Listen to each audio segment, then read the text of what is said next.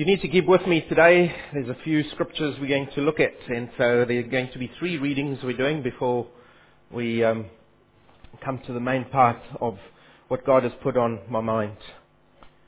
I'd ask you to turn firstly to the book of Malachi. It's the last book in the Old Testament, and so we're going to look at that book, Malachi chapter 4, verse 1 to 2. Malachi chapter 4 verse 1 to 2. Prophet Malachi. For behold, the day is coming, burning like an oven, when all the arrogant and all evildoers will be stubble. The day that is coming shall set them ablaze, says the Lord of hosts, so that it will leave them neither root nor branch. Here's the promise to us. But for you who fear my name, the Sun of Righteousness shall rise with healing in its wings. You shall go out leaping like calves from the stall. If you suffer from rheumatism, you'll be leaping like a calf that day because you'll have a new body. No more suffering. New Testament, 1 Thessalonians, chapter 5, and we're going to read 11 verses here. You'll soon pick up the theme. 1 Thessalonians chapter 5 verses 1 to 11.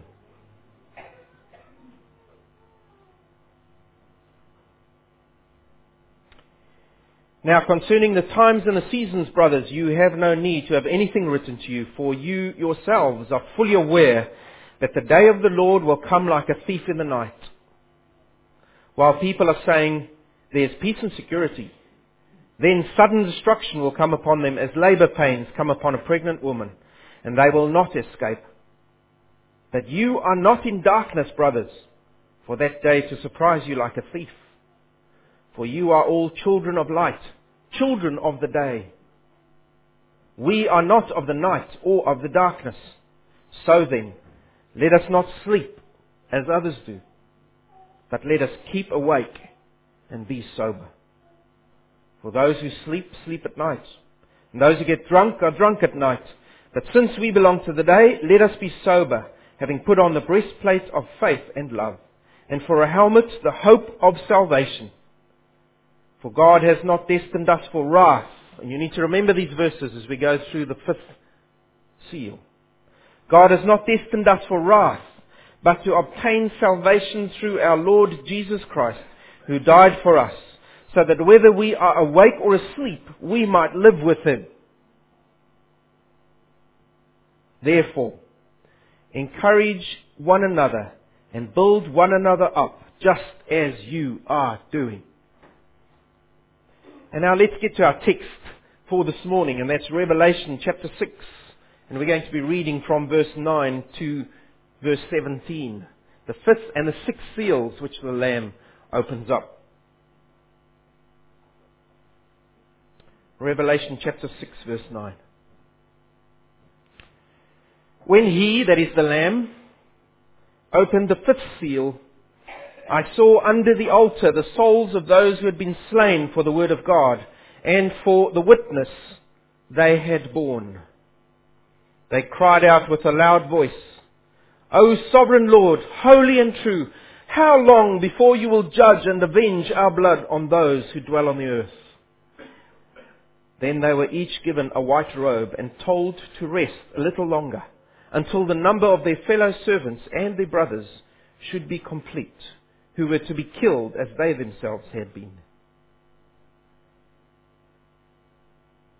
When he opened the sixth seal, I looked, and behold, there was a great earthquake, and the sun became black as sackcloth. The full moon became like blood and the stars of the sky fell to the earth as the fig tree sheds its winter fruit when shaken by a gale. The sky vanished like a scroll that is being rolled up, and every mountain and island were removed from its place. Then the kings of the earth and the great ones and the generals and the rich and the powerful and everyone, slave and free, hid themselves in the caves and among the rocks of the mountains, calling to the mountains and the rocks, Fall on us and hide us from the face of him who is seated on the throne and from the wrath of the Lamb. for the great day of their wrath has come, and who can stand?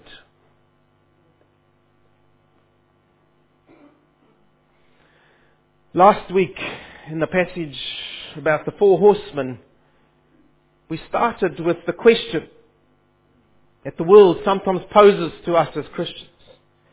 Why does the God of love allow evil?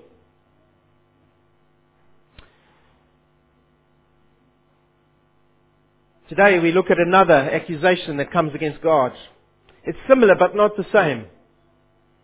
They say this, God, if He exists, is ignoring all the evil that takes place in the world. He's supposed to be a holy God, but He's ignoring it. And therefore I can't believe in Him. How do we answer these accusations? Well, let's look at these two seals that are broken, and I pray that you will see the answer, especially in the fifth seal. So let's look at this seal. You remember the seals 1 to 4 that were broken, they released those horsemen and they were agents of darkness coming up. Today the fifth seal is a difference. In the fifth seal specifically we see the human response to suffering that comes on people. And then in the sixth seal too as overwhelming judgment comes on people. How do they respond? We're going to see the response of humans to suffering. And you'll also see that the fifth and the sixth seals, specifically the sixth one, is a prelude to a far greater judgment which is about to break onto humanity. The day of the Lord. The day of judgment. It's all leading to that. So let's look at these seals. And seal number five, martyrdom, verses 9 to 11. Remember who opens the seal. Don't ever forget that. It is the Lamb himself, the one who looks slain because he was slain, but who is a lion. He is victorious. This is the Lamb who is the only one worthy to break the seal and to release God's plan for humanity. So what does he release with the fifth seal? We see he releases the souls of those slain. And why are they slain? You need to see there are two reasons for their being slain, and you could face these as well. They were slain because they held to the principles of God's Word and for their ongoing testimony for the Lord's sake. There are two things there. They're slain for the, holding to the principles of God's Word, ordering their lives according to God's Word and not budging from there not giving in to pressures, and also for their ongoing testimony for the Lord's sake, their verbal testimony among people. And in John's day, many, many, many believers were killed because of these two things. We read about and we heard about the Reformation. Many believers died for these two principles holding to God's word and the principles of God's word and speaking out publicly their testimony for their love of Jesus Christ. And in John's day, there, was widespread persecution. And who's it led by? Led by Satan in the background. Because he hates believers. And more than that, he hates the Lamb. He hates Jesus Christ. And so he leads others to bring persecution among believers. And Jesus warned his followers of this many times. Turn with me, if you would, to Matthew chapter 24. And we're going to look at some of these warnings that Jesus gave his followers. And this was before John's time, remember? Matthew chapter 24, verse 4 to 9. This is what Jesus said.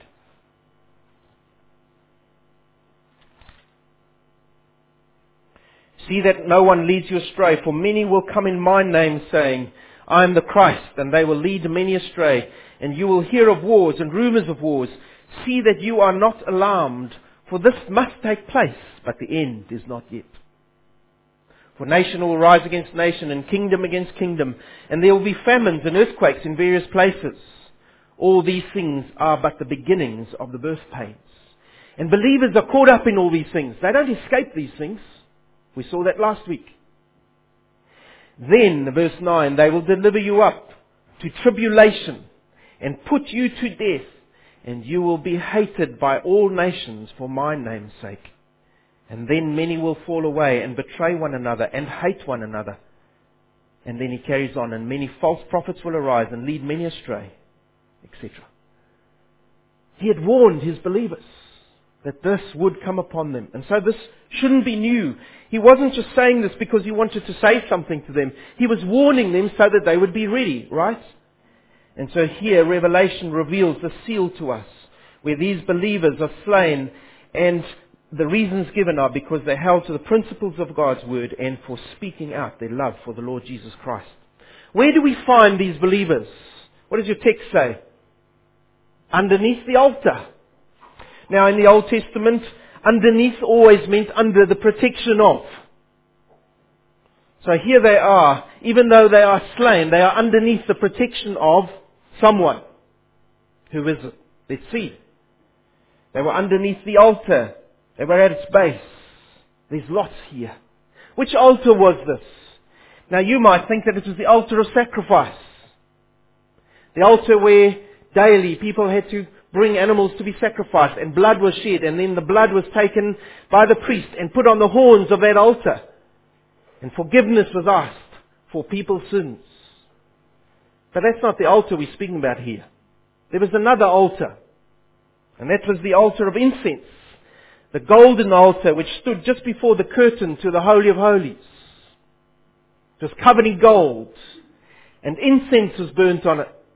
And this is where we find the believers. They're underneath this altar. Why? Well, we need to see what this altar is all about. So what was this altar all about?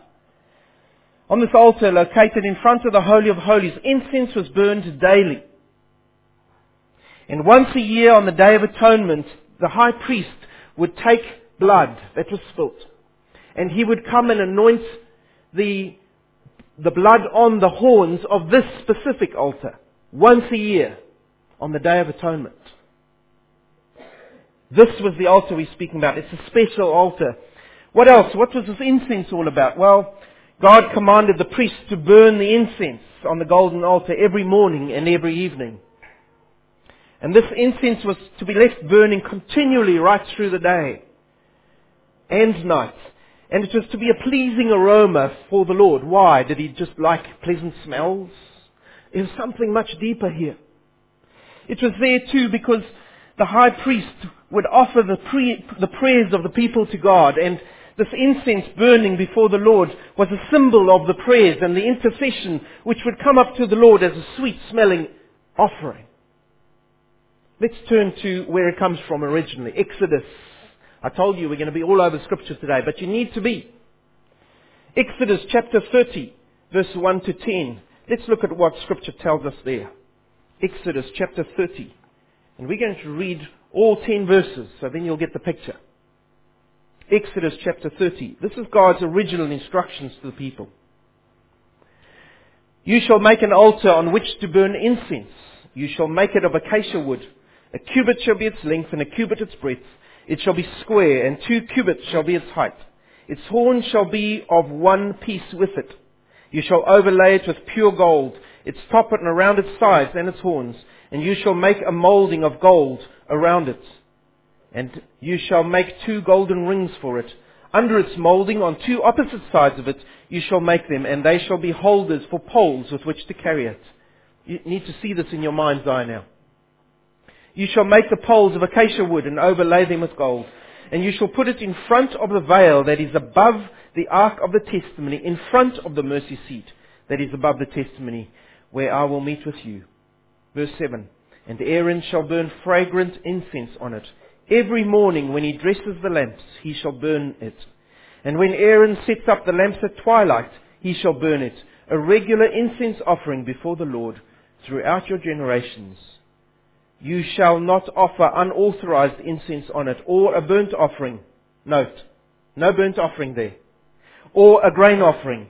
And you shall not pour out a drink offering on it. Aaron shall make atonement on its horns once a year with the blood of the sin offering of atonement. He shall make atonement for it once in the year throughout your generations.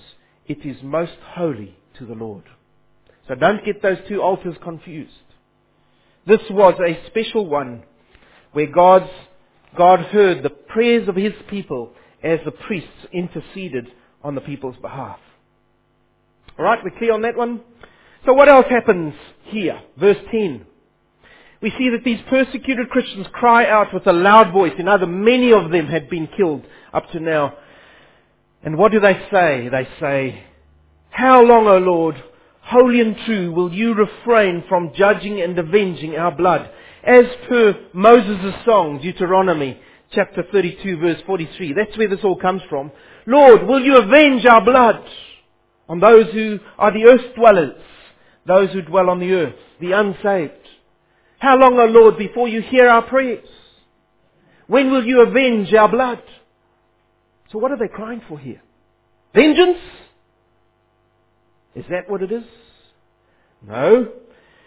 They were basing their appeal on God's holiness and His truthfulness, and they weren't crying for revenge here. They were crying for justice, for the wrongs which had been committed against God's people, and they were calling for justice for His sake in the sight of the nations. Lord, how long will you allow these atrocities to happen for your name's sake before the people who do not believe? Lord, when will you hear our prayers? Avenge our blood which is spilt before the nations, Lord, for your name's sake. They were basing the appeal on two characteristics of God, His holiness and His truthfulness. He is the holy God. Lord, you're a holy God. How can you allow these atrocities to continue? Do you not see them, our God? We know you do because you are completely holy. And you are true. You have said that you will avenge our blood. Your servant Moses said so. And Lord, we hold to your word. We hold to what you've said to us. We believe you are truth. We come on those, the same basis before the Lord. His holiness, His truthfulness. Without those two things, we wouldn't even bother praying. Because how do we know things are going to happen? If God wasn't holy, so what? If He didn't keep His word, then why come to Him and ask Him to keep His promises? He is the unchanging God. Habakkuk had the same theme, and as men, we've been studying this book in the Old Testament. Habakkuk chapter 1, verse 1 to 3. If you want to turn to that book, if you can find it before me. Let's look at what it says. I've got a marker. Habakkuk chapter 1, verse 1 to 3. Prophet, Prophet Habakkuk had the same theme before the Lord. O Lord, how long shall I cry for help and you will not hear? or cry to you, violence, and you will not save? Why do you make me see iniquity? And why do you idly look at wrong? Destruction and violence are before me. Strife and contention arise. You see the same theme. And you might have been tempted to have the same theme when you turn your news on and you see all the atrocities happening in the sake of whatever. We know it's evil at work. And you might be crying out, Lord, how long will you allow this to happen? We know there are believers being tortured. We know that believers have been put, put to death in your name. Why do you allow these things to happen, Lord? For your name's sake, for this justice of your kingdom, will you not act so that the world can see that you are God? Haven't you ever cried that out to the Lord? That's the attitude we should have when we watch the news. When we see these things. Those graphic images that are now portrayed to us by the media.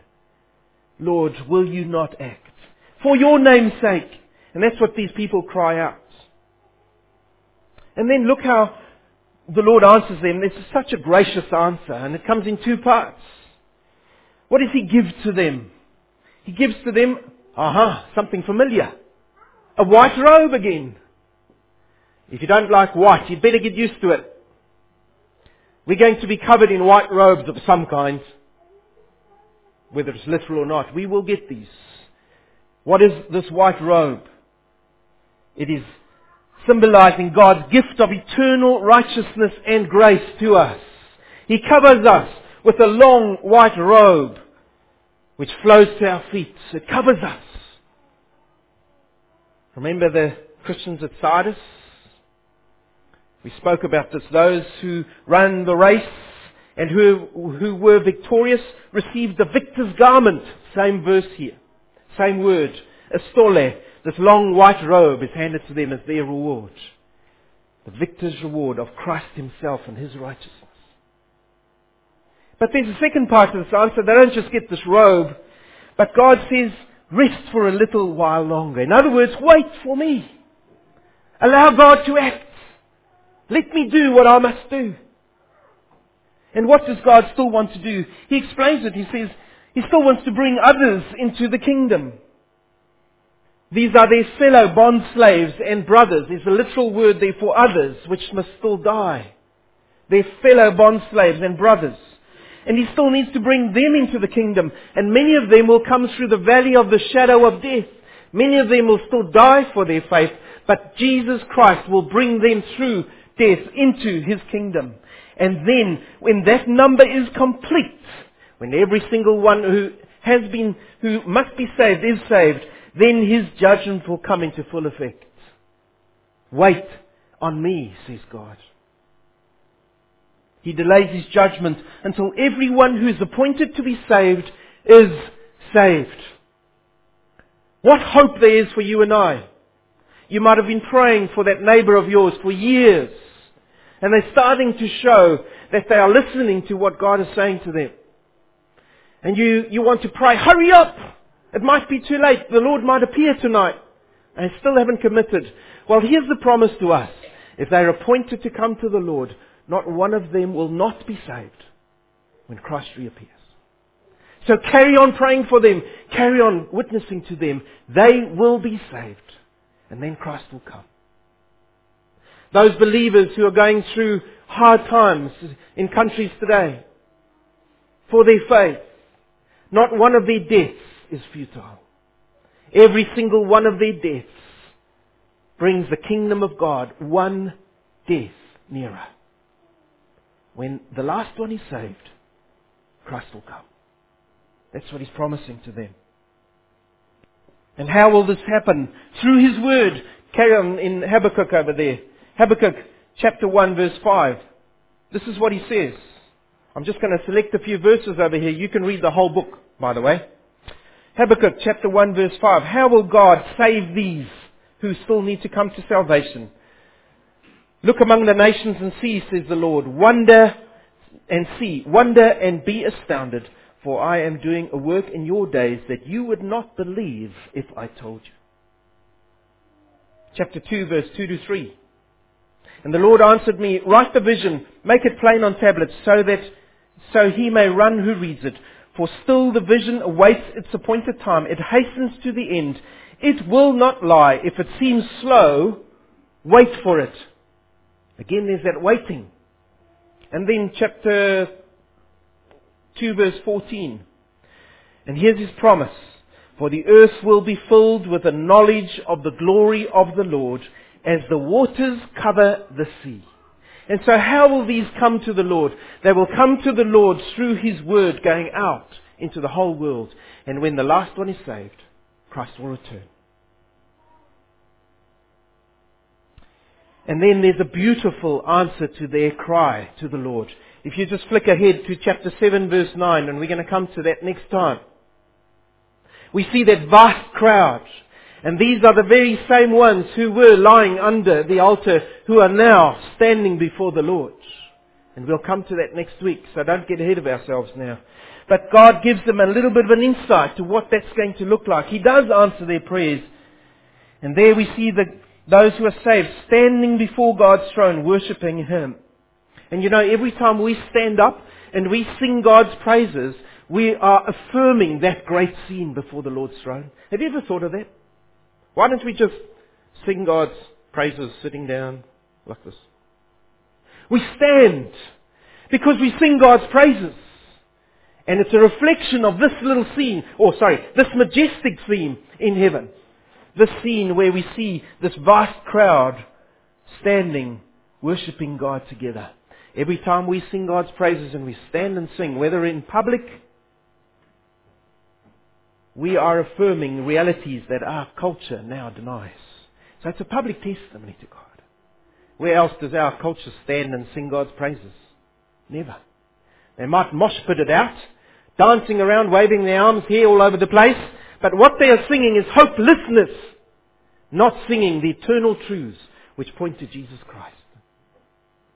And so here is this crowd, and God gives them a bit of an insight into what He will do. And then we get to the sixth seal. And let's look at what God does in this one. And this one is a very dark scene, but there's hope here as well. Verse 12 to 19. If you thought things were bad up to now, we're just getting into the frying pan. The fire is still coming.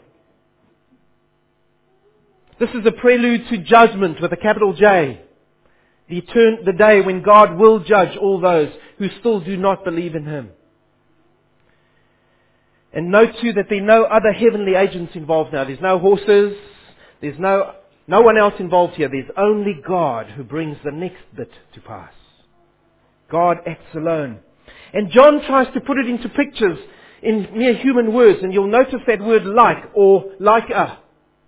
John is trying to, he's seen this overwhelming vision in heaven, and it's going to overcome him, and he's trying to put it in, in some kind of words in that little span that he's got there so that we can try and kind of understand what's happening here. But it's bigger than that. And you need to see this picture in your mind's eye.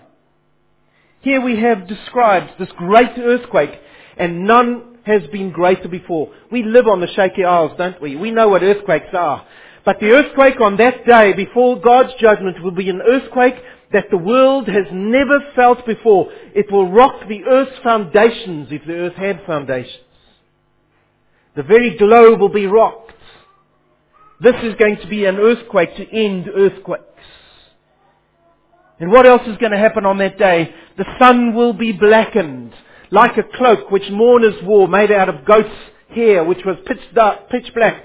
And no light will come in here. The, the sun will be blotted out on that day. And not just that. The moon will become red like blood. You need to see this in your mind's eye now. And the stars will fall. Now, whether it's literal stars falling or whether it's meteorites or showers of them coming down onto earth, they will fall like unripe figs being hit by a strong wind and just coming off the tree when the season is not there yet. Do you see the picture? This is the precursor to judgment. And the sky will split apart like a scroll being closed up.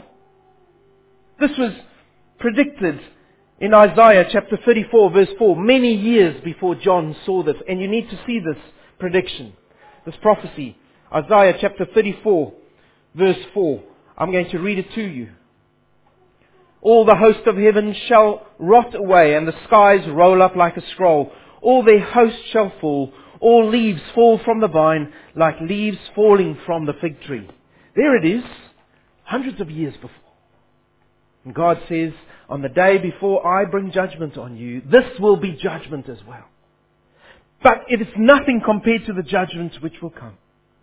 And everything that idolaters worshipped, the earth, the sky, and everything on it, everything will be removed. You see, those on earth, earth dwellers worshipped created things and not the creator, says Romans. They made idols from wood made from trees. They worshipped the created things and not the creator.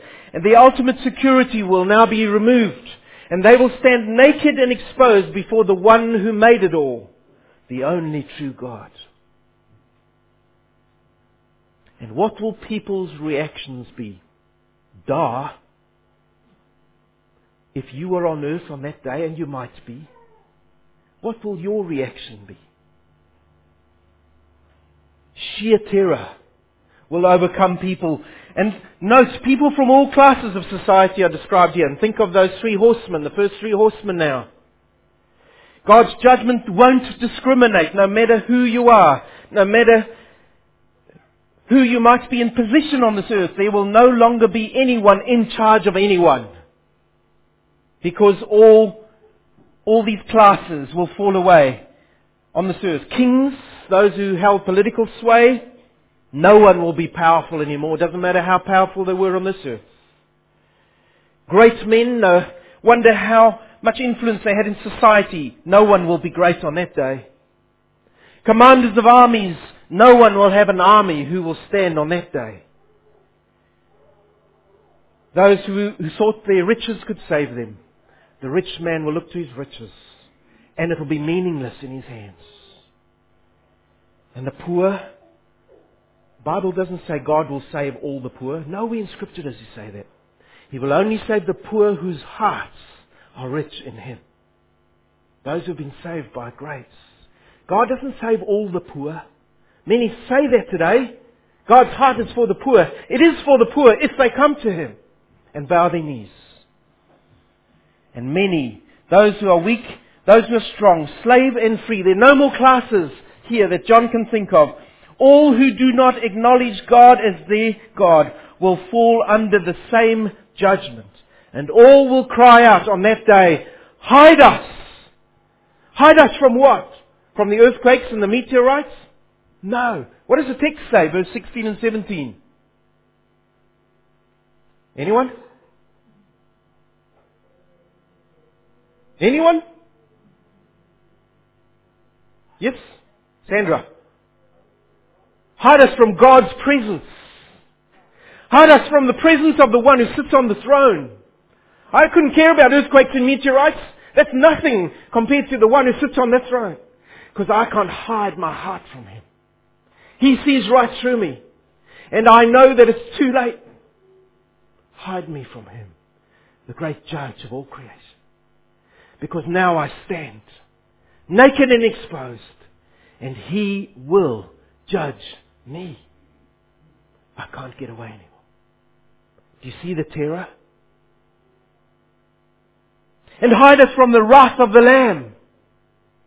The one who's opened the seals. The one who will put this judgment into effect. Hide me from him.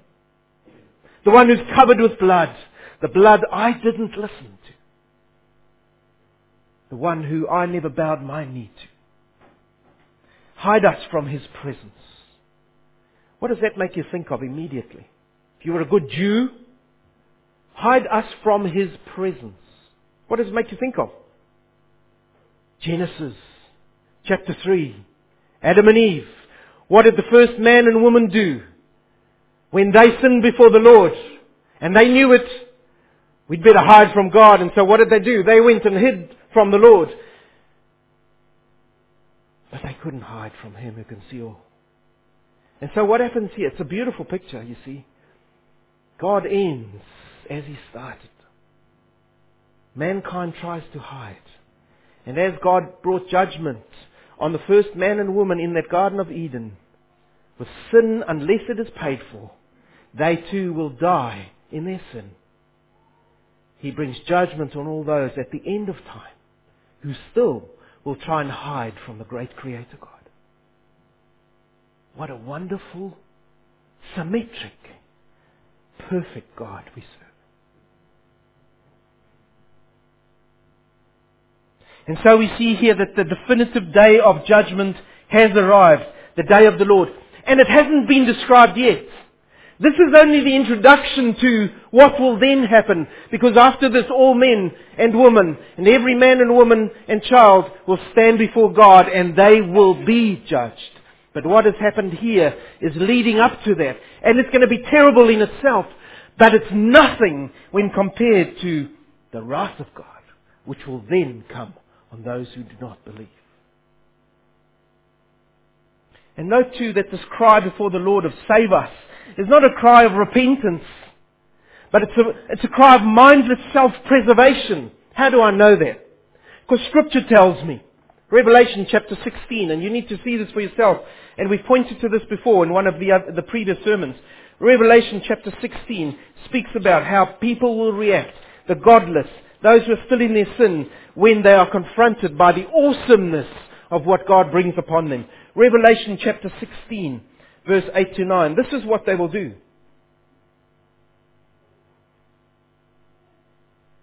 I'm going to read from verse 8 of chapter 16. The fourth angel poured out his bowl on the sun, and we'll come to all these bowls. It's going to be another camera angle on the same things which are going to happen. The fourth angel poured out his bowl on the sun, and it was allowed to scorch people with fire. Part of God's judgment. And they were scorched by the fierce heat. Now look at this. Look at their reaction. And they cursed the name of God who had power over these plagues. They did not repent and give him glory. Do you see the insidious nature of sin? It is so deep in people that it's all consuming. And even in the face of God's judgment, they will still not bow the knee, even if they could. They will still shake the fist at Almighty God, even though they are being judged. Do you see the depths of sin? Look at verse 10. The fifth angel poured out his bowl on the throne of the beast, and its kingdom was plunged into darkness, and it's a deep, deep darkness like, remember the plagues in Egypt? And people gnawed their tongues in anguish and cursed the God of heaven for their pain and sores. They did not repent of their deeds.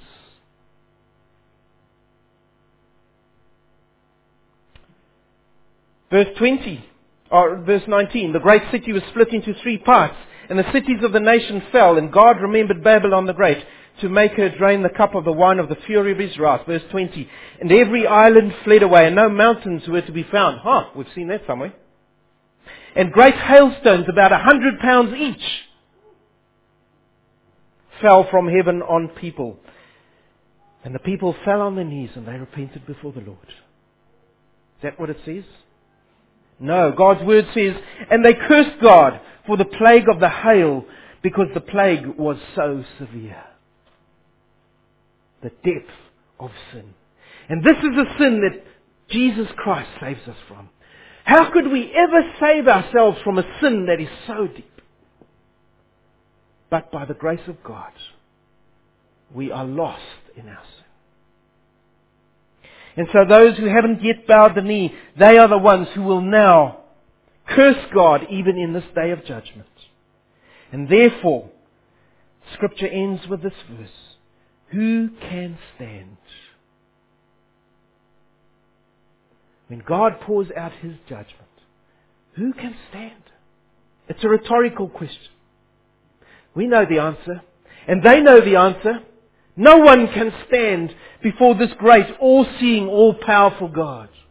And so they will be judged. No questions asked. No way out.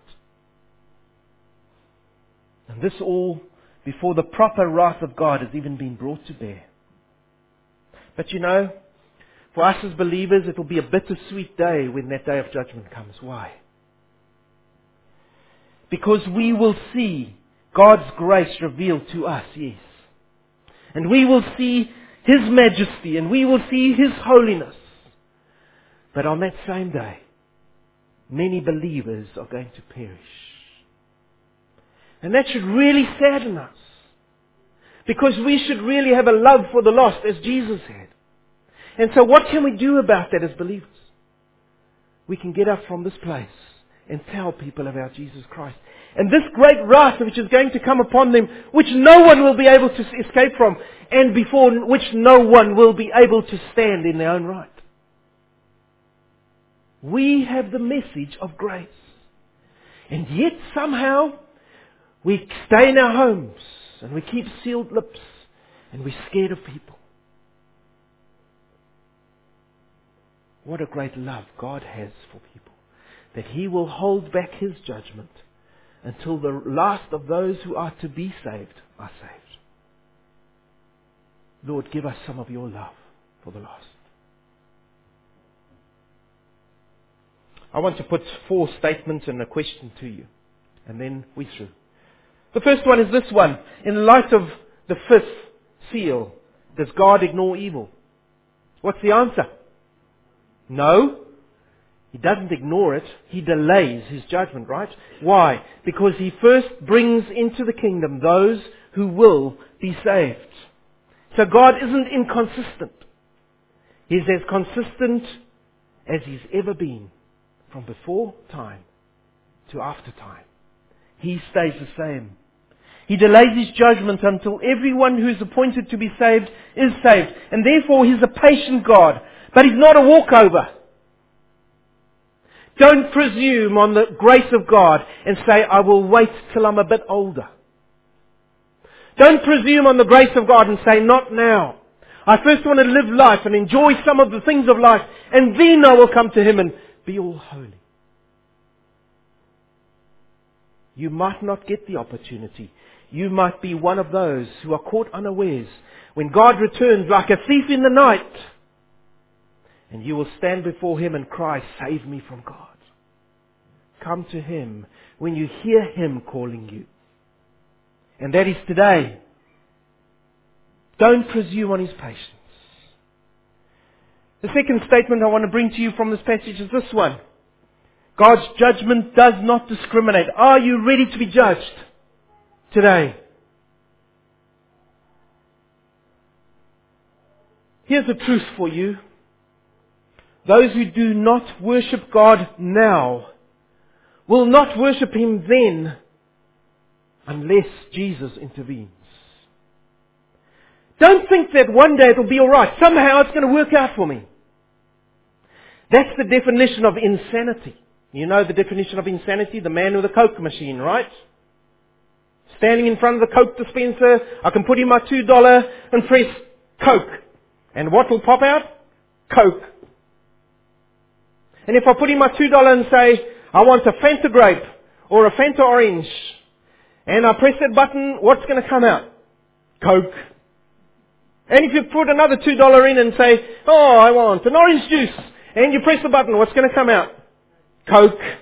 Unless you do something different. You will not worship God if you're not worshipping Him now. Unless Jesus intervenes and you bow the knee. You will find yourself on that day crying out, Save me. And God will not listen to you. He will judge. Are you ready to be judged? Bow the knee to this Lamb who has opened these seals. He will take away the sins of the world, and that includes your sin. Every sin. Thirdly, as believers here today, I want to bring you a word of encouragement from God's word. Here it is. Endure a little longer. 2 Peter 3 verse 15 says this. Bear in mind that our Lord's patience means salvation. Bear in mind that our Lord's patience means salvation. And therefore waiting can, waiting for God's justice can be hard on us. Because I don't know about you. I kind of, I kind of got into the mode of I want things now. That's why I like instant coffee. And my Nespresso machine, I can press a button, out it comes. Wait for God's justice. And if you're going through hard times in this life, I want to encourage you as a believer, wait on God's justice. It will come. You will be part of that great multitude before the Lord. But wait a little longer. And He will give you the strength. And by the way, waiting doesn't, doesn't mean passively waiting around. It means taking the gospel to those around you. That is what it is. His answer will come. And then those who worship now will worship God before His throne then. You will be among that crowd. But hold on. Endure. That's what this whole book is all about for you and I as believers. Endure to the end. And God promises you that those who will remain faithful, He will always remain faithful. And the question I want to put to you is, will you be found among the faithful? Or will you walk away because the going got too tough? Luke chapter 18, verse 6 to 8. Listen to these words. Luke chapter 18, verse 6 to 8.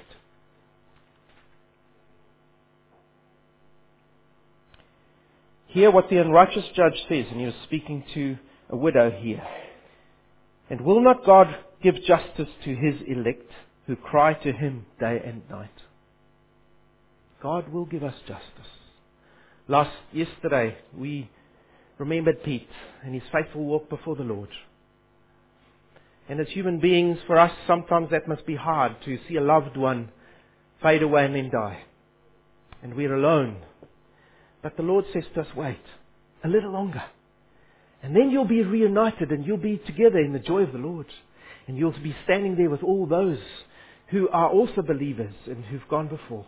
And together you will praise my name. Wait. Trust in the Lord. He will bring you through. And then the last challenge for you and I from the book of Joel, the Old Testament, and I've got it for us on the overhead over here. And I want us to say it together because this is God's hope to us from the Old Testament note, Joel chapter 2. And some of you might have never read through the book of Joel. Well, here's your chance. See God's word to you and I this morning. Let's read together.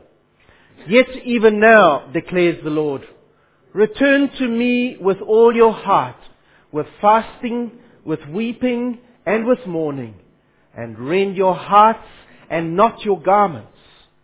Return to the Lord your God, for he is gracious and merciful, slow to anger, and abounding in steadfast love, and he relents over disaster. I want to plead with you if you're a believer and your week has, and your walk has got weak before the Lord. Just come back to Him. He says, tear your heart before me, not your outer clothes. I'm not interested in that. Your heart is what I want to see. A broken heart. Return to me because I'm gracious. I'm merciful. I'm abounding in steadfast love for you. Return to me. I will forgive you. And walk your walk and endure before me. And then, before you know it, I will return and the waiting will be over. Amen. Lord our God, we thank you for your word. Thank you for this book of Revelation. And thank you that even in these dark scenes we can see your hope. And thank you that you've given us this precious jewel of a book. May we study it hard. May we look into it. May we do our homework. May we allow your Spirit to use it, to make it clear to us, so that we can be encouraged in our walks. Why? So that we would live a life which points to Jesus Christ, to those that we come into contact with this week, whether it's our family, our friends, our colleagues. Use us, we pray, until we hear the archangel's cry and we see you with our own eyes and our faith becomes sight. Use us. In your strength we pray. Amen.